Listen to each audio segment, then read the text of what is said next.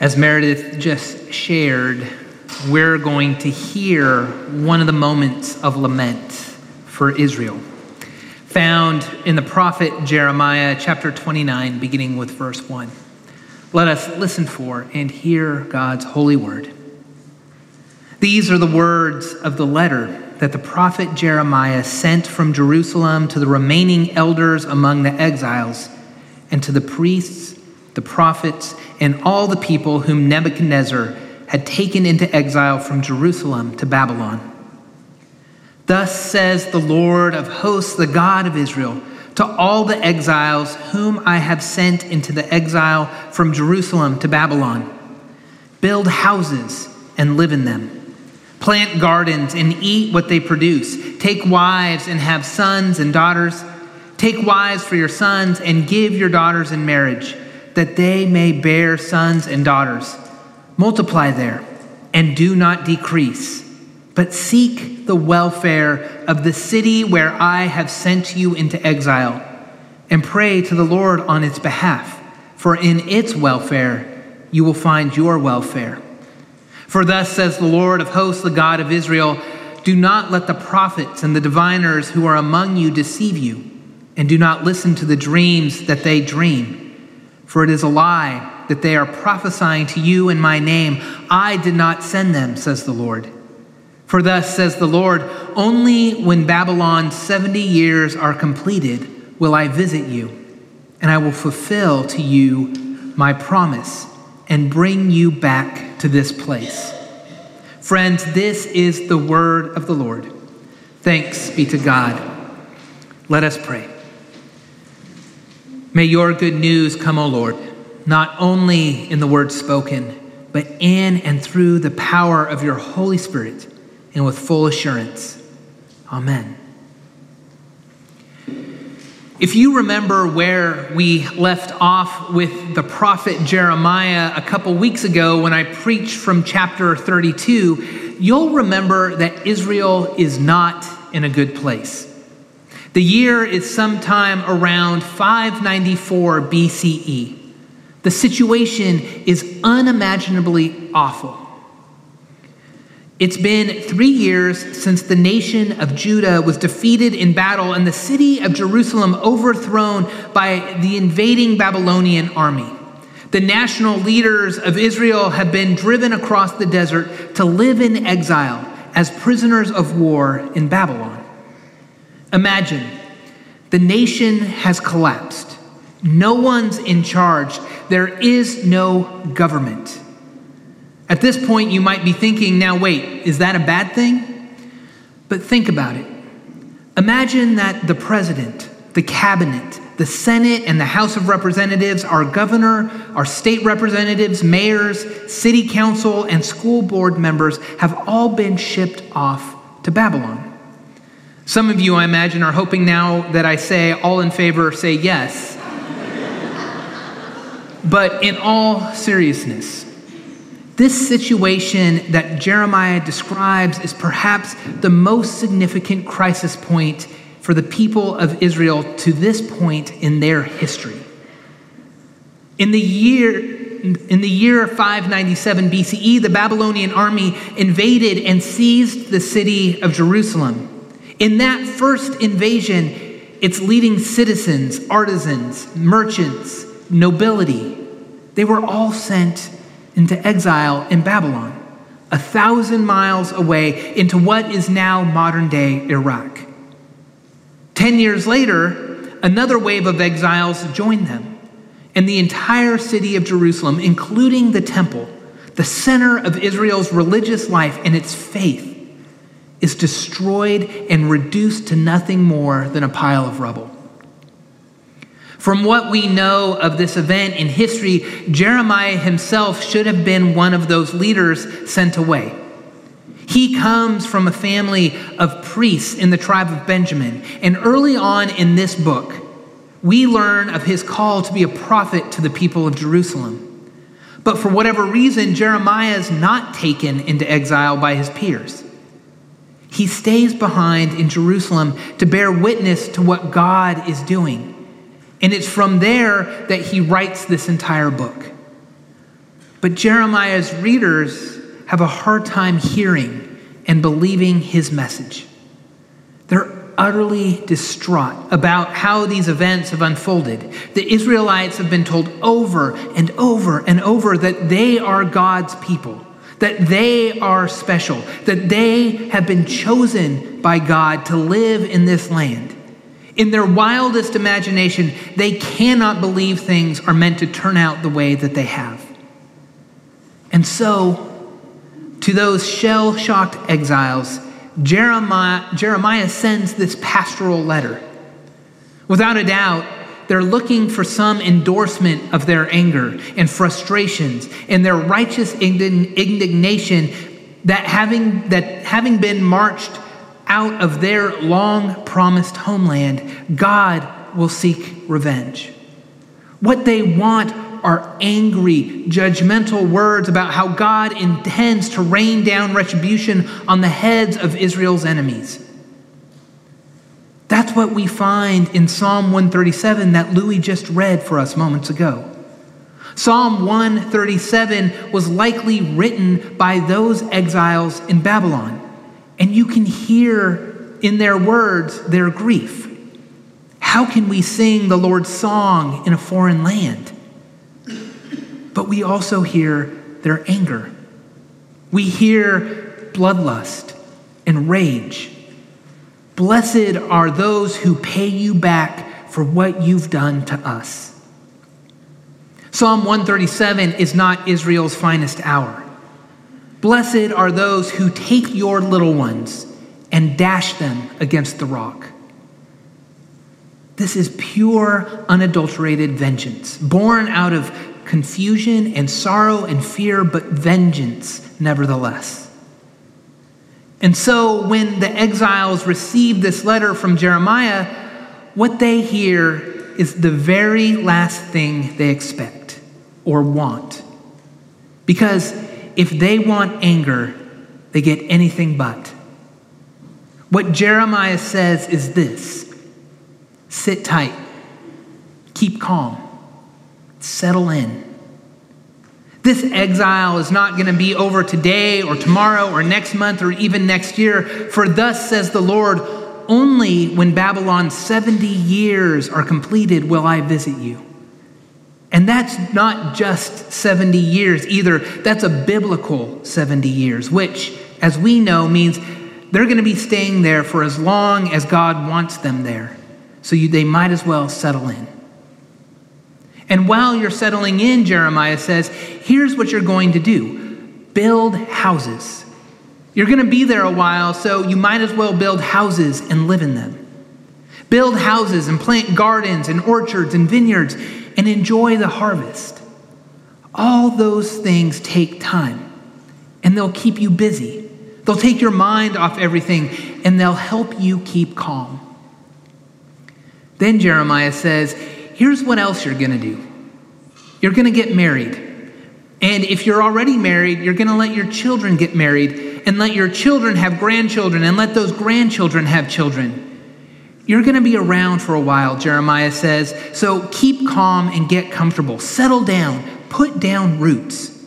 God is not done with you yet. And apparently, what Jeremiah prophesies actually happens because Iraq had a flourishing Jewish community up until just recent history, up until just before the time of Saddam Hussein. They were descendants of these Israelites who were exiled in 597 BCE. At last report, about 15 years ago, there were only seven or eight Jews still living in Baghdad, a tiny remnant of a community that once numbered in the hundreds of thousands. But 2,500 years earlier, the Israelites in Babylon couldn't believe any of that would ever happen.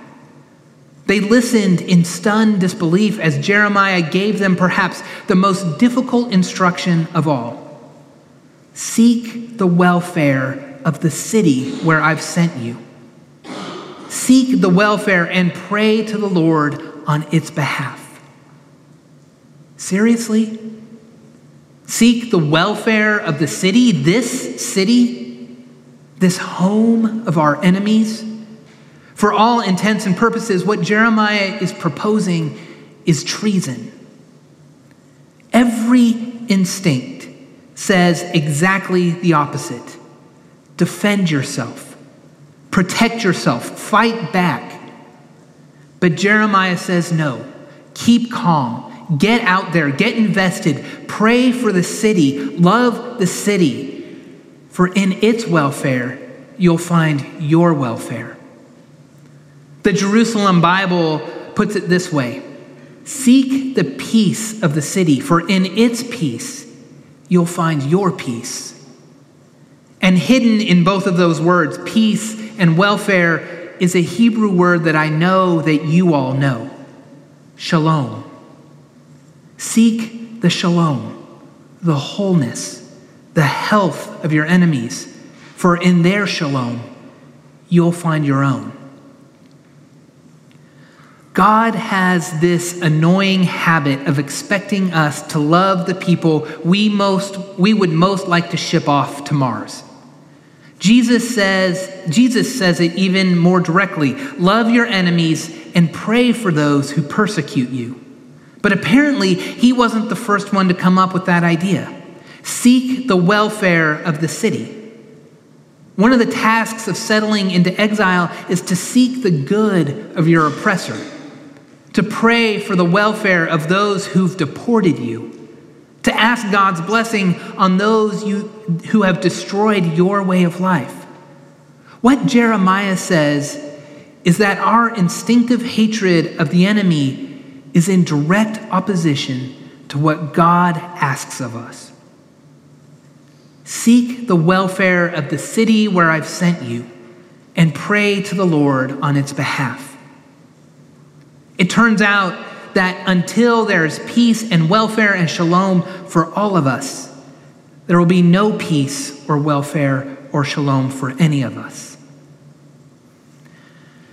I read a story this week from a Presbyterian mission yearbook from a few years ago. It made me think about this morning's passage. At 10 a.m. in the morning on August 14th, 2013, Pastor Hanai Jack of the Beni Mazar Presbyterian Church in Egypt received a phone call telling him that a motorcyclist had ridden past the church and thrown a Molotov cocktail over the gate into the church's courtyard. The town of Beni Mazar is in a rural region known as Upper Egypt, about three hours from Cairo. Extremists had led multiple attacks on Christian sites in Upper Egypt that day, burning churches and other buildings, including five Presbyterian congregations.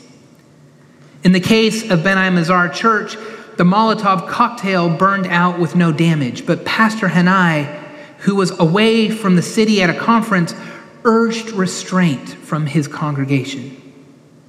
You see, earlier that same day in Cairo, government troops broke up a demonstration that had been going on for about six weeks, protesting the removal of President Morsi. By three o'clock that afternoon, when the news of the violence in Cairo reached Beni Mazar, a large mob had gathered outside the church and began to break into the property. The cement block they used to break through the gate still sits outside the sanctuary door. Beni Mazar's church property includes the sanctuary, an adjoining social services and youth center, a bookstore, a canteen, as well as the pastor's apartment. After breaking through the doors, the mob began to steal anything of value and destroy anything too big to carry.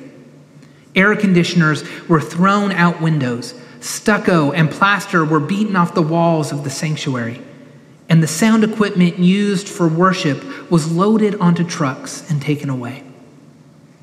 Protesters climbed the gate to destroy the cross that topped the entrance to the church.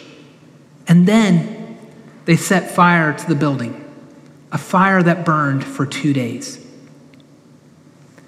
The Beni Mazar Presbyterian Church was founded and built in 1905. The adjoining social services building, only half completed, houses a vibrant outreach program that allows the congregation to serve its community. In recent years, the church has helped to put plumbing in 60 rural homes and offers assistance to over 600 families every year. A health clinic on the first floor during the protests was reduced to rubble. When they talked about the loss of their building, church members said again and again that none of their outreach would stop because of the riot. They said that if a person came to the church for help, even if they knew he or she had been involved in the attack, they would not turn that person away. It's a remarkable declaration of forgiveness and Christian charity. It's a group of believers who have every right to be angry, every right to hunker down and to push back against the outsiders who caused them harm. But they didn't do that. Instead, they settled down, they kept calm, and they prayed for the shalom, the peace, for the welfare of their city.